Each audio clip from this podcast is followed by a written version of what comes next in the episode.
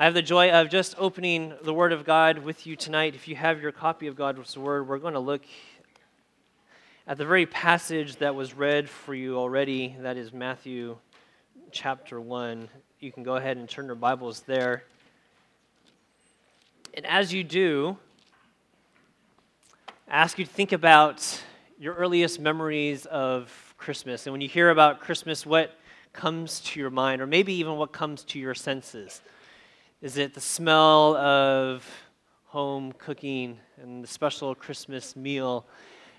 Is it the smell of a Christmas tree in your home, fake or real?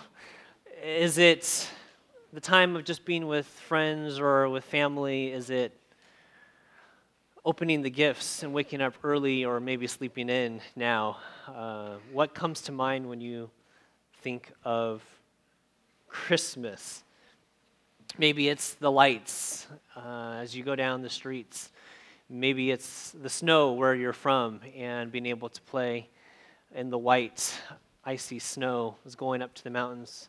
Whatever it might be, this is the season that we're in. And maybe for you, it's, it's none of those, but you can't escape the fact that it is Christmas.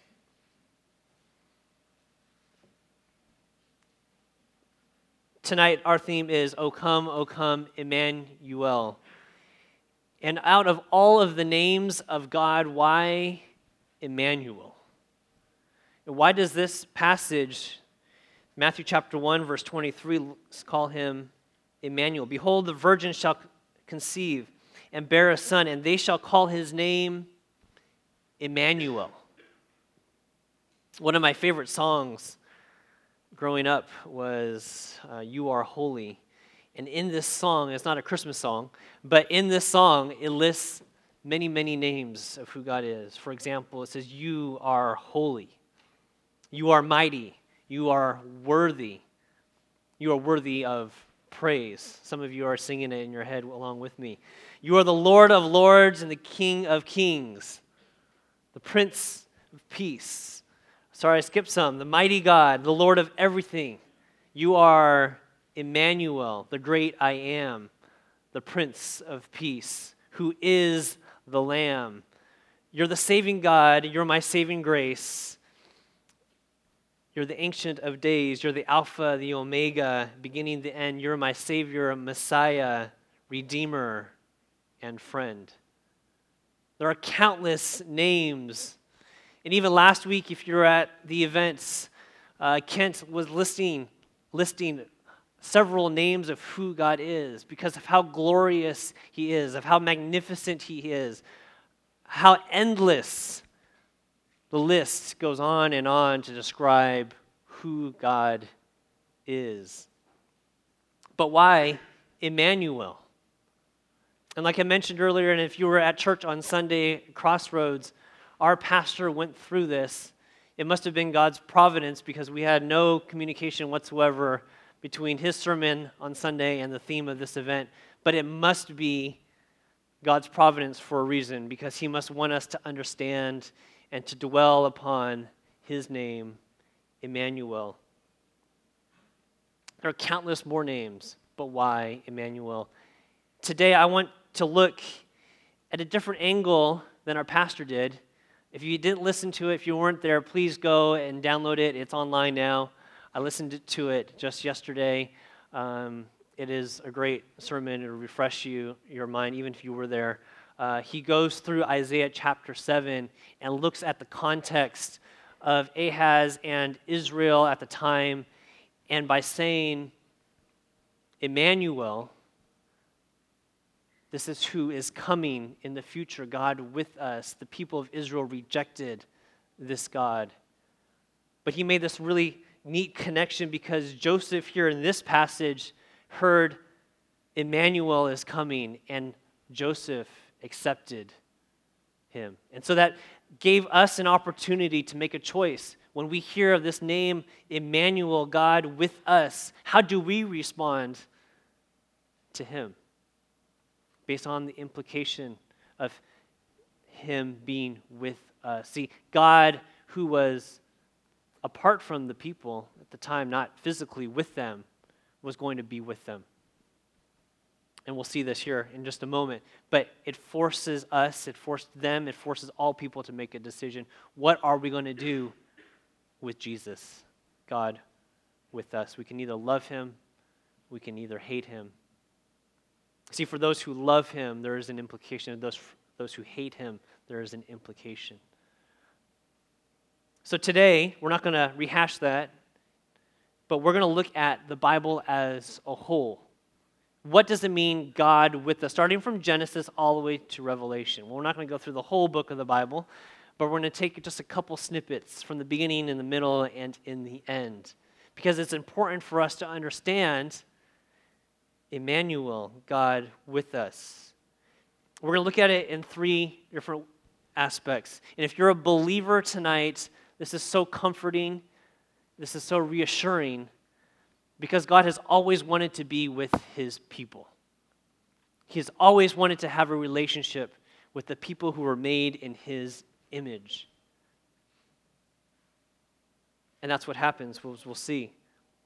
And if you're not a believer tonight, if you don't believe in Jesus Christ, in this Emmanuel, then there's an implication for you because at the end of this message, there's a decision that must be made. So listen up.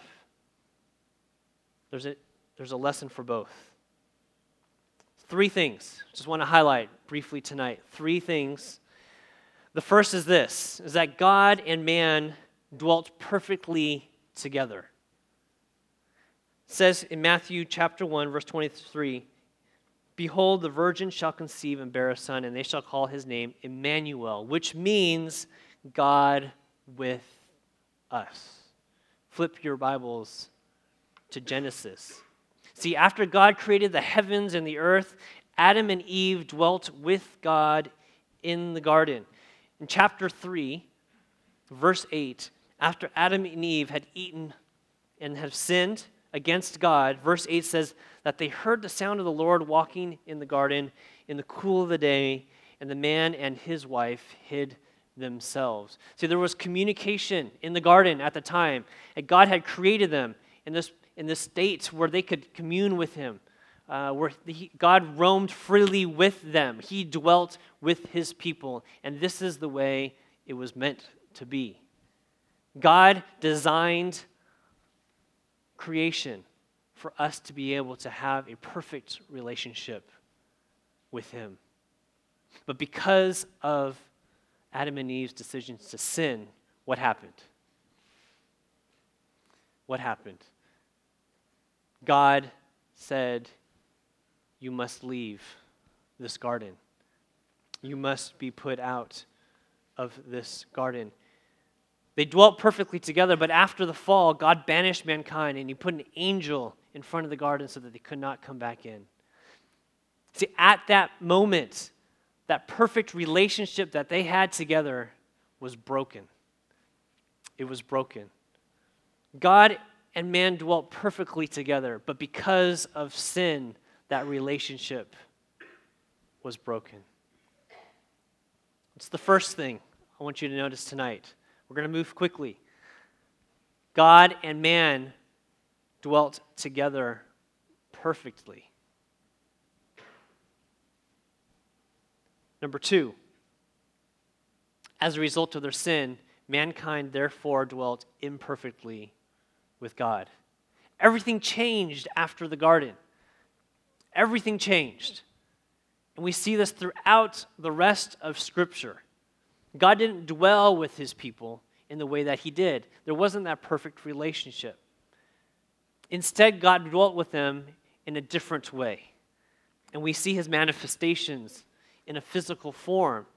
For example, in Exodus 13 21, the Lord went before them day by day. This is after the Exodus, and the people of Israel had, had left Egypt. God had taken them out. And now they're roaming, they're on their way to Canaan.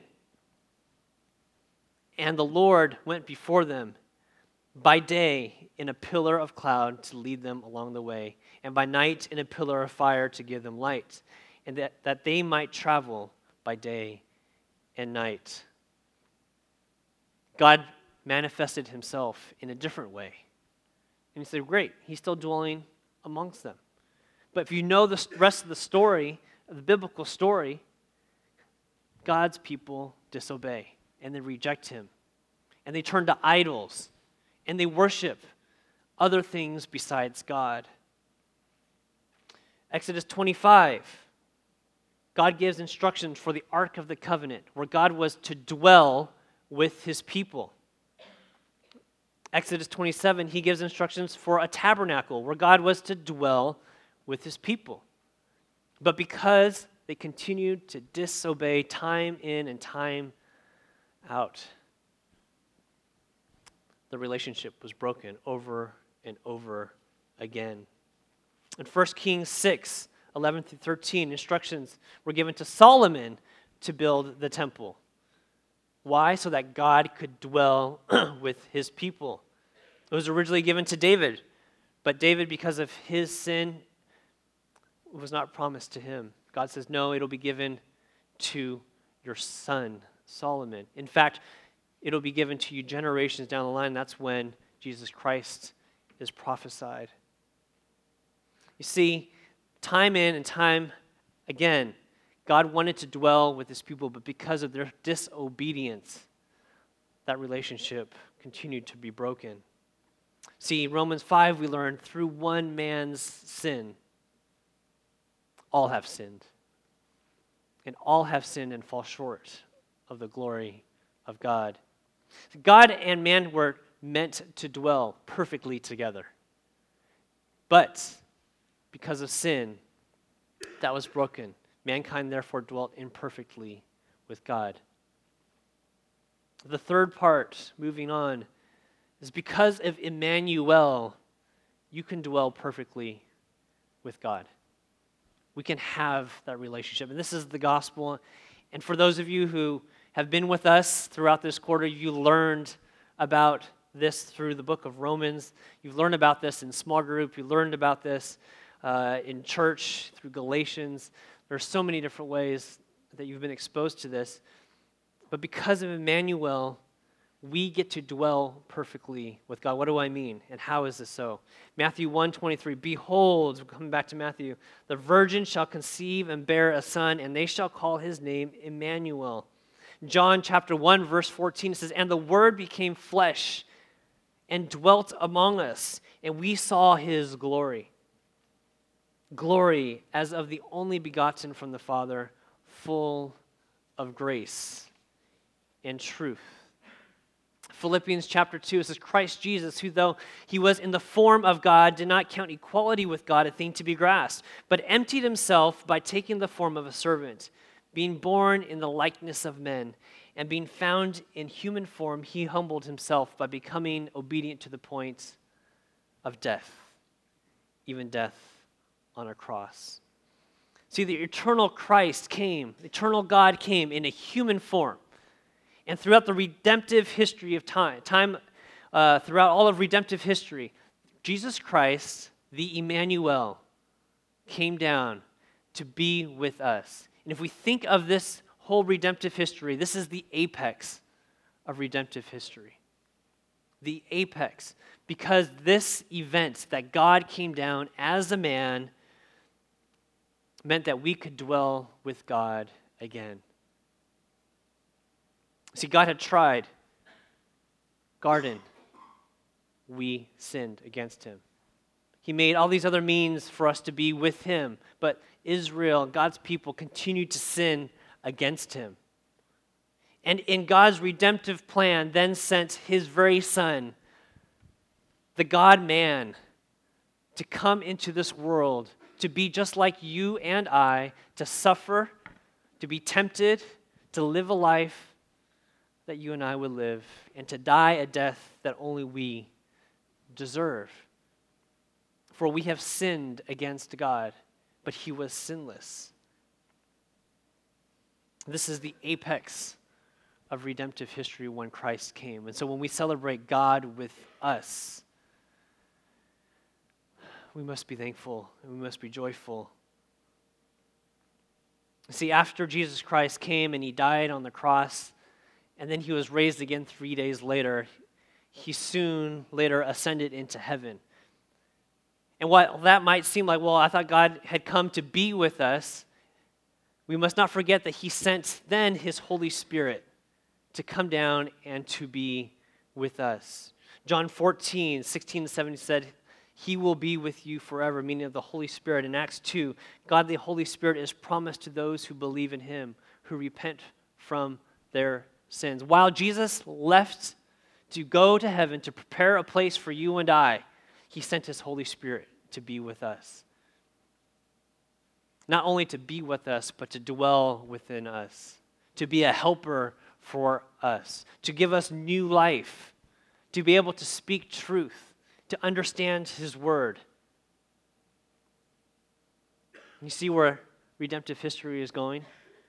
Can you see how God is miraculously going through time, making a way for us to be with Him once again? How it was broken in the Garden of Eden, but soon one day that will be restored. See, that's not all. God and man dwelt perfectly together. And as a result of sin, we dwelt imperfectly together. But we can be reunited with him. Because of Emmanuel, you can dwell perfectly with God once again. See, while I said Jesus Christ, the Emmanuel, was the apex of redemptive history, an apex is only the apex if that's all you can see. If I'm climbing on a mountain, I can see one mountain in front of me. I climb to it. That's the apex as far as I can see. But what if you get to the mountain and the mountain top, and when you turn around and you look in the forward direction and you see yet another mountain? And that's exactly what's happening here. See, we've got to the apex through Jesus Christ, and He's come and He's died for our sins. And He's made a way for us to be restored. For those who believe in Him, we can have a right relationship with Him. Here, today, we can be forgiven of our sins because of His death on the cross. We don't have to die that death that we deserve. But when we get to that point and when we understand who Jesus is, we then look beyond the first apex and we look to the second. And what is that second apex? See, Matthew 28 20, it says, And behold, I am with you always, even to the end of the age. So, this is not the end. When we say the end of the age, this is only, actually, in the grand scheme of things, it's only the beginning. Because time will, will exist for eternity.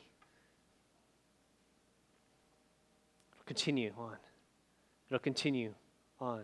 When you think it's the end, it'll continue on. See, in Revelation 21, verse 1, it says this Then I saw a new heaven and a new earth, for the first heaven and the first earth had passed away, and the sea was no more. And I saw the holy city, New Jerusalem, coming down out of heaven from God, prepared as a bride adorned for her husband.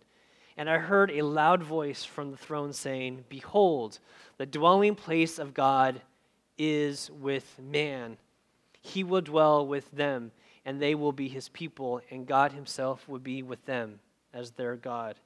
He will wipe away every tear from their eyes, and death shall be no more. Neither shall there be mourning, nor crying, nor pain anymore, for the former things have passed away. See, the first apex was the coming of Jesus Christ, but the second apex and the highest apex is when we will be with Him in heaven. While God is with us here on this earth and He's come down and He's stooped down to be with us so that He can make a way, in the future and in eternity in heaven, we will be with Him.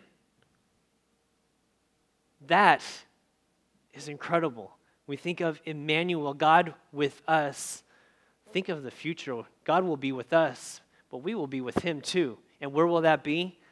That'll be eternity in heaven where there is no more tear and there is no more crying and there's no more pain. That is the apex that we can look to. But we must first understand the apex of who Jesus Christ is.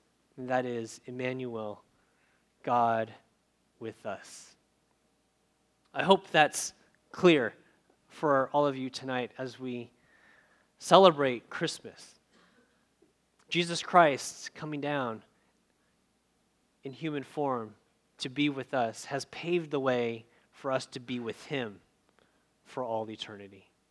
That is the gloriousness. That is the beauty. That is the joy that for all of us who believe in Jesus Christ we'll get to experience, not only now, but for eternity. For those of you who don't know this Jesus Christ, I beg with you that today you get to know him, that you ask somebody near you, what does it mean to know Jesus Christ, to be with him, not only now, but in the future? Well, maybe there's other things that will come to your mind um, now that when you think about Christmas, and I hope this has given you some food for thought as you go through the rest of this Christmas season. Um, I know we're going to be continue to pray for all of you as you go through finals, um, but may the joy of Christmas, the joy of knowing who Jesus Christ is, the joy of knowing that He is with you in His Holy Spirit, that He has come in human form to die a death that we deserve, and that we can look to that higher peak of knowing that we will be with Him in heaven.